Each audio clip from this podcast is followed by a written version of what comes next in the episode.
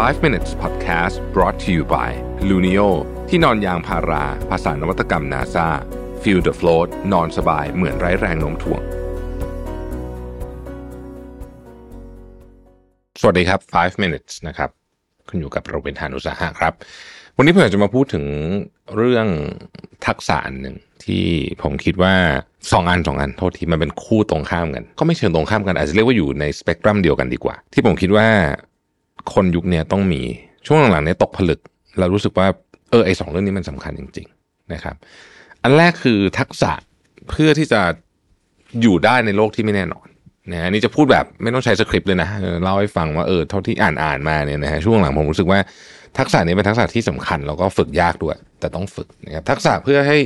รับมือกับความไม่แน่นอนได้ รับมือกับการเปลี่ยนแปลงได้นะครับ รับมือกับเหตุการณ์ไม่คาดฝันด้วยเออไม่ใช่เฉพาะความไม่แน่นอนเหตุการณ์ไม่คาดฝันด้วยนะครับอันนั้นอันที่หนึ่งอันที่สองคือ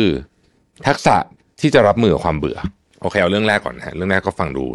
จะมีความโลดโผนมากกว่า ก็คือการรับมือกับความไม่แน่นอนและเหตุการณ์ไม่คาดฝันเออโลกเราอะมันมันคือชีวิตไม่ใช่โลกเราชีวิตเราเนี่ยนะฮะมันจะเจอเหตุการณ์แบบเนี้ยอยู่ เนืองเนืองใช้คำนี้แล้วกัน เราขับรถไปวันนี้คนอาจจะรถชนก็ได้นะฮะหรือว่าเราอาจจะสูญเสียคนที่รักไปโดยเหตุที่แบบไม่ได้มีสัญญาณเตือนมาก่อนนะครับ มนุษย์เราเนี่ยถ้าไม่ฝึกเรื่องนี้มันเลยเนี่ย เวลาเจอเรื่องพวกนี้ปุ๊บมันจะเป๋นะฮะซึ่งก็เป็นธรรมดาแหละเราก็พอนึกภาพออก แต่ว่าถ้าเกิดว่าเราฝึกเรื่องพวกนี้มาบ้างเนี่ย เราจะเข้าใจถึงการจัดการกับความรู้สึกของตัวเอง ซึ่งไอ้ความรู้สึกเนี่ยนะฮะมันเป็นของที่ไม่สามารถวัดได้ก็จริง แต่มันสามารถควบคุมให้มันอยู่ในเกณฑ์ที่เหมาะสมได้ ยกตัวอย่างเช่น ถ้าสมมติว่าเรื่องราวที่มันกลับแบบผิดจากที่คุณวางแผนไว้เยอะมากเนี่ยเกิดขึ้นเนี่ยฟรีกเอาท์ขนาดไหนนะฮะแบบตื่นตระหนกตกใจขนาดไหน คุณโวยวายฟูมไฟขนาดไหน สเกลของพวกนี้มันสามารถฝึกได้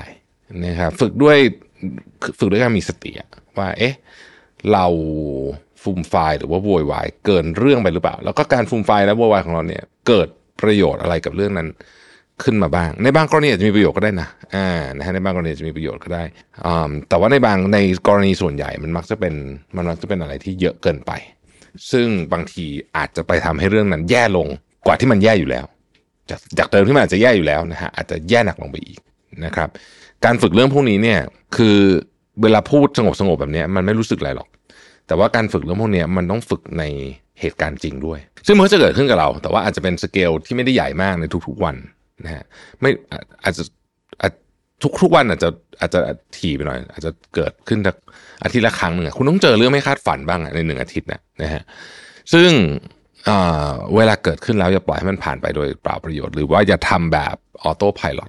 แต่ว่าลองฝึกรับมือกับมันโดยลองสังเกตตัวเองว่าเฮ้ยตอนนี้เราแบบโวยวายเกินเหตุวะเนี่ยในเรื่องเนี้ย แล้วมันจริงเหรอมันทำอย่างนี้แล้วมันจะดีขึ้นจริงเหรอ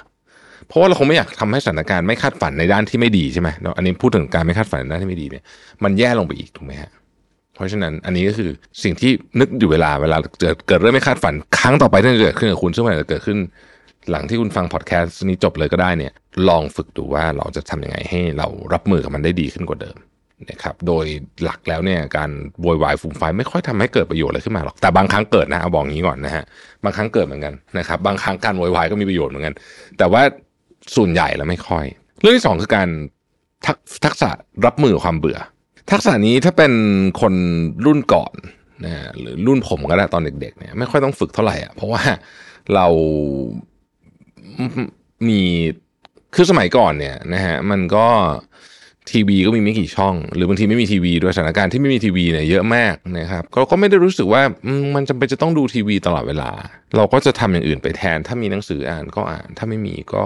วาดรูปเล่นอะไรแบบเนี้ยวาดรูปเล่นนี่คือตอนโตๆแล้วก็วาดนะสเก็ตรูปอะไรไปเรื่อยเปื่อยตามภาษา หรือบางทีก็นั่งเฉยๆนั่งเฉยจริงๆคือนั่งเฉยๆนะฮะเออแล้วก็นั่นอะรอเหตุการณ์อะไรบางอย่างที่เรากำลังรออยู่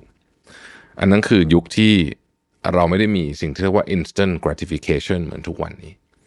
ทุกวันนี้เนี่ยเราดูเหมือนจะจัดการกับความเบื่อยากขึ้น เพราะว่าเรารู้สึกว่าทันทีเรารู้สึกเบื่อปุ๊บเนี่ยเราต้องถ่ายโทรศัพท์ หรือทำมันสักอย่างให้มันมีให้มันมี activity เกิดขึ้น ซึ่งก็คงไม่ได้ผิดอะไรนัก ถ้าเกิดว่ามันเกิดในช่วงที่เราไม่มีอะไรทำจริง ๆ เลยเนี่ยนะฮะแต่ประเด็นก็คือว่าไอการแก้เบื่อเนี่ยมันเข้ามาทำให้เราอะเหมือนกับติดกับการ ต้องเห็นอินโฟเมชันใหม่ๆ ตลอดเวลาเขาเรียกว่า novelty bias นะคือเวลาเราเห็นของใหม่ตลอดเวลาเนี่ยนะฮะในฟีดของเราในอะไรของเราเนี่ยจะรู้สึก รู้สึกเหมือนมีเหมือนมีอะไรทำเหมือนเราทำอะไรอยู่ แล้วมันได้อะไรบางอย่างทั้งๆที่จริงๆมันไม่ได้เลยเลยนะฮะเพราะฉะนั้นเนี่ยการฝึกให้เรานั่งเฉยๆนะฮะเราก็ทนกับความเบื่อได้ โดยไม่เอามือถือขึ้นมาเนี่ย กลายเป็นสกิลที่ผมว่าจะมีค่ามาก มันมีค่ายังไง คุณลองนึกดูว่าถ้าเกิดทั้งวันคุณเต็มไปด้วย notification วันของคุณคือ notification after notification ต่อกันไปเรื่อยๆเนี่ยเราจะสามารถตกผลึกทางความคิดเพื่อคิดอะไรที่มันมีความซับซ้อนลึกซึ้งได้อย่างไรเนาะมันก็จะยากถูกไหมฮะเราอยู่ในยุคที่บางทีดูหนังที่บ้านนะ ดู Netflix อย่างเงี้ยบางทีเราเอาหยิบมือถือขึ้นมาดูเลย ทั้งที่ไอใน Netflix ก็สนุกนะ แต่เราติดมาก เพราะฉะนั้นคนที่สามารถที่จะ ไม่ติดของพวกนี้ได้ คือทนกับความเบื่อได้ ในที่สุดเขาจะต้องเริ่มหาทางทำการทำอย่างอื่น ที่ที่ไม่ใช่เล่นมือถือ แล้วไอการหาอย่างอื่นเนี่ย even daydreaming คือแม้กระทั่งการนั่งปล่อยให้ใจลอยไปเรื่อยๆเนี่ยนะฮะบางทีมันก็ทำให้เราไปเจอความลึกซึ้งบางอย่างของชีวิต ผมคิดว่าเราอยู่ในจุดที่เต็มที่ละของความสามารถของสมองมนุษย์ในการรับไอข่าวสารข้อมูลพวกนี้แล้วมันอยู่ในจุดที่คนส่วนใหญ่รับเยอะเกินไป นะครับไม่มีความจำเป็นจะต้องรับอะไรเยอะขนาดนี้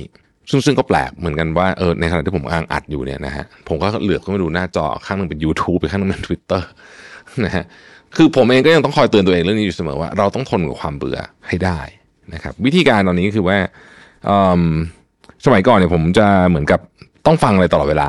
คือจะต้องฟังนู่นนี่ตลอดเวลา เดี๋ยวนี้ผมก็พยายามให้ตัวเองมีเวลาเงียบๆบ้าง โดยเฉพาะเวลาที่มันสามารถทำได้ง่าย ๆนะครับ เช่น ไปเดินข้างนอกอย่างเงี้ยสมัยสมัยก่อนบางทีเดินเดินแบบเดินออกกำลังกายอะไรอย่างเงี้ยนะฮะหรือเดินตอนเช้าอะไรรับแดดอะก็จะเอาหูฟังไปด้วย แล้วก็ไปฟังนู่นนี่ข่าวส่วนใหญ่ฟังข่าวเนี่ยเดี๋ยวนี้ก็พยายามไม่เอาไปนะฮะแล้วก็อย่างที่ผมพูดเสมอว่าคุณไม่ต้องห่วงอะเรื่องข่าวสารข้อมูลบ้านเมืองเนี่ย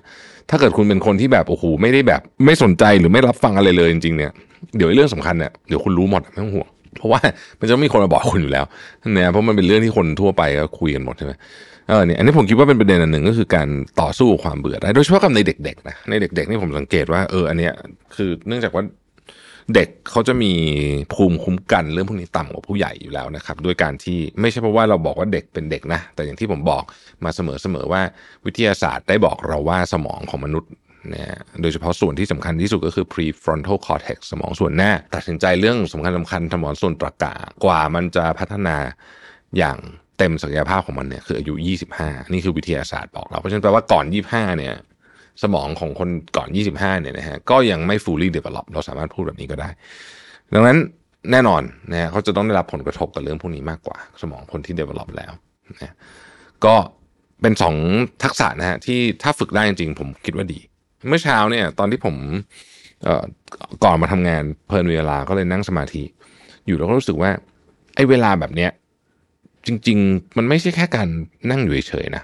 มันเป็นเหมือนเป็นการ reset information สำคัญสำคัญของเรา เมื่อกี้อาจจะเป็นการ reset เรื่องทักษะข้อแรกด้วยซ้ำเพื่อเหมือนกับ reset สมองเพื่อมันเตรียมพร้อมสำหรับที่จะรับเรื่องใหม่ๆด้วยนะเพราะฉะนั้นผมคิดว่า 2 ประเด็นนี้เป็นประเด็นที่อยากจะฝากไว้ในใน 5 minutes episode นี้นะฮะว่าเราลองฝึก รับมือกับเรื่องที่ไม่แน่นอนนะครับ เรื่องที่ไม่คาดฝันนะฮะและฝึกทักษะ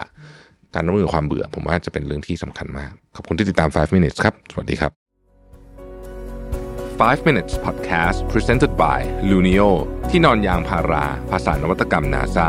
feel the float นอนสบายเหมือนไร้แรงโน้มถ่วง